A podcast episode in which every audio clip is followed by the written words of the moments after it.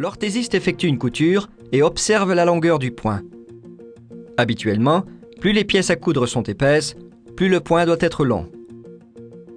Il ajuste la longueur du point à l'aide du mécanisme de réglage.